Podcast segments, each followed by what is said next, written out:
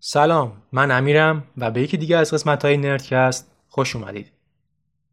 توی این قسمت می‌خوایم در مورد تاثیر پروانه ای صحبت کنیم و بفهمیم که علم پشت این موضوع چیه.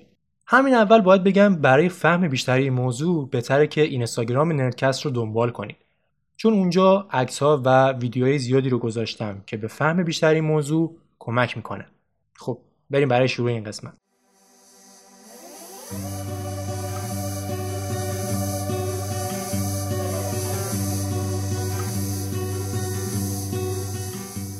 مطمئنم تا الان فیلم ها و بازی های زیادی رو در مورد این تاثیر دیدید. یا اگه ندیدید باید تعجب کنم. چون هالیوود تاثیر پروانه ای رو خیلی دوست داره. و تا می‌تونه ازش فیلم می‌سازه. به نظر منم خیلی می‌تونه جالب باشه. اما چرا؟ خب باید بگم هیچ کدوم از ما دوست نداره توی دنیای زندگی کنه که هیچ چیزش معلوم نیست. و همیشه دوست داریم کمی از بقیه جلوتر باشیم. حالا چه توی درس چه توی زندگی و خلاصه هر موضوعی که فکرش رو بکنید. باید بگم توی هر چیزی توی دنیا یک نظمی وجود داره. حتی توی بینظمی. اما بذارید زیاد فعلا در مورد این موضوع بحث نکنیم و کمی به عقب برگردیم تا دید بهتری نسبت به این موضوع داشته باشیم. خب بیایید برگردیم به زمان نیوتون توی اون زمان همه چیز برای نیوتون ساده تر بود. نیوتون یه جورایی نقش خدای اون زمان رو بازی می‌کرد. چون توسط معادلات حرکت و همینطور گرانش نیوتون می‌شد خیلی چیزها رو پیش بینی کرد. چیزهایی مثل حرکات سیارها ماه و همینطور ستارهای دار اونم با دقت بسیار بالا.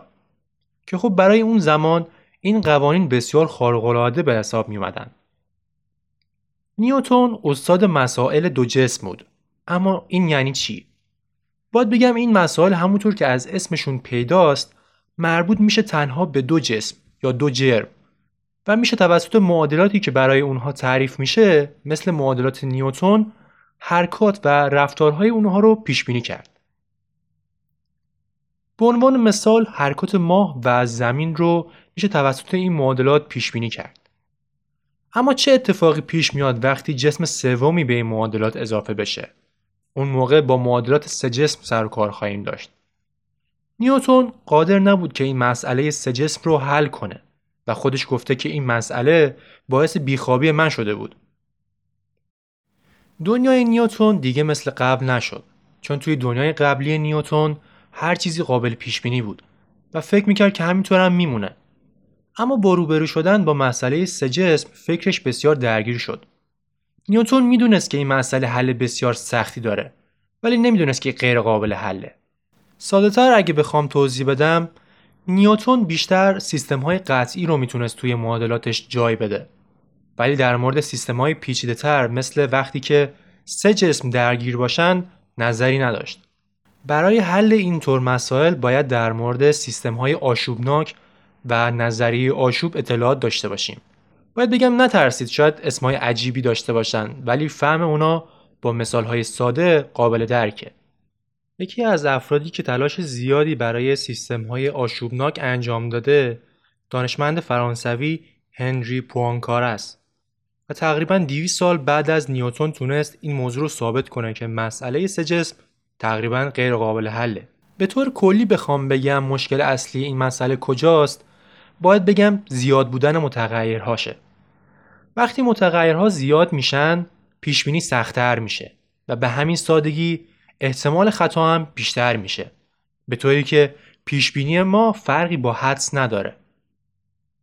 سیستم های هواشناسی فقط تا هفت روز دقیقا به طور دقیق تر بخوام بگم تا پنج روز 90 درصد شانس اینکه پیش بینی دقیق داشته باشن وجود داره. و توی هفت روز این مقدار به 80 درصد می‌رسه. و هر چقدر زمان بیشتر بشه این احتمال کاهش پیدا می‌کنه. توضیح ساده این مسئله زیاد بودن متغیر هاست به طور خلاصه حتی یک جزء بسیار کوچیکم می‌تونه کلی معادلات رو به هم بزنه. فکر کنم تا الان فهمیدید با این موضوع می‌خوام به چی برسم درسته تاثیر پروانه ای بذارید یه مثال دیگه هم در مورد این تاثیر بزنم تا بهتر جا بیفته در 28 ژوئن 1914 تصمیم یک شخص باعث شد که در نهایت جون 16 میلیون سرباز از بین بره. این فرد کسی نبود جز گاوریلو پرنسیپ. این شخص با ترور آرشیدوک فرانتس فردیناند وارث تاج تخت پادشاهی اتریش مجارستان باعث شد جنگ جهانی اول رقم بخوره. تصمیم گاوریلو تنها ترور این شخص و همسرش بود ولی در نهایت تونست همچین تاثیر بزرگی توی دنیا بذاره. خب بیا جنبندی کنیم و بفهمیم چی در مورد سیستم های آشوبناک و نظریه آشوب میشه بیشتر فهمید و درک کرد. نظریه آشوب به طور ساده میگه در سیستم های پیچیده مثل آب و هوا چون متغیرها زیادن تنها با تغییر جزئی در شرایط اولیه سیستم آینده سیستم به طور کامل ممکن عوض بشه. خب امیدوارم کمی بیشتر درک کرده باشید این موضوع رو. اما سر و کله این تاثیر پروانه از کجا پیدا شد؟ این اسم برمیگرده به صحبتی که ادوارد لورنز که یک هواشناس و ریاضیدان آمریکایی در سال 1972 انجام داد. عنوان این صحبت این بود: آیا بار زدن پروانه در برزیل می‌تونه باعث ایجاد طوفان در تگزاس بشه؟ ادوارد به طور خیلی اتفاقی به مسئله عجیب برخورد کرده بود. او برای پیشبینی هوا از یک کامپیوتر و یک شبیساز استفاده می‌کرد. توی این شبیساز دوازده تا معادله و دوازده تا متغیر وجود داشت که می‌تونستند دما و رطوبت و همینطور فشار و غیره رو پیش بینی کنند. ادوارد اعداد خودش رو برای پیشبینی هوا وارد دستگاه می‌کنه و شبیساز یک نمودار برای روزهای آتی می‌کشه. ادوارد بار دیگه برای وارد کردن اطلاعات اقدام می‌کنه ولی این بار به جای وارد کردن اعداد تا 6 رقم اعشار فقط تا 3 رقم اعشار اعداد رو وارد می‌کنه. نتیجه که ادوارد مشاهده می‌کنه بسیار عجیبه. به خاطر اینکه او فقط با تغییر بسیار کوچکی داخل سیستم دید که آینده سیستم به طور کامل عوض شده و خب این برای ادوارد بسیار عجیب بود که با تغییر کوچیکی داخل سیستم چطور کل آینده سیستم می‌تونه عوض بشه اگه دوست دارید که عکس این گراف ها رو مشاهده کنید می‌تونید اینستاگرام نرکست رو دنبال کنید.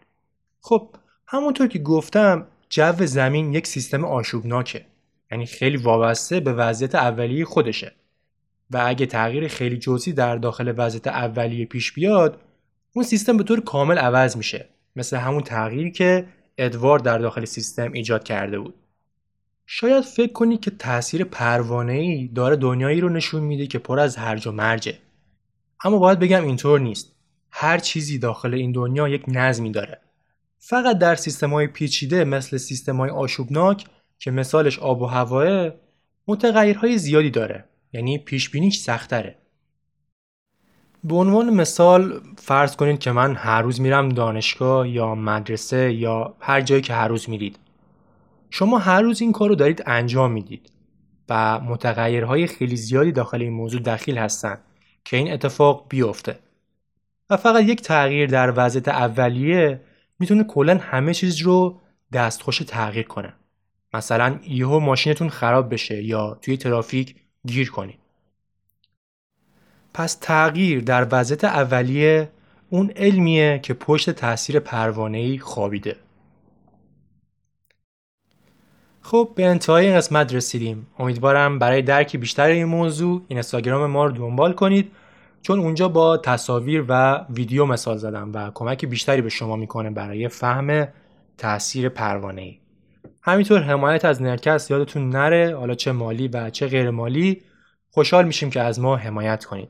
نرکست هدفی جز آگاهی عمومی نداره و نخواهد داشت. تا قسمت بعدی خدا نگهدار. Thank you.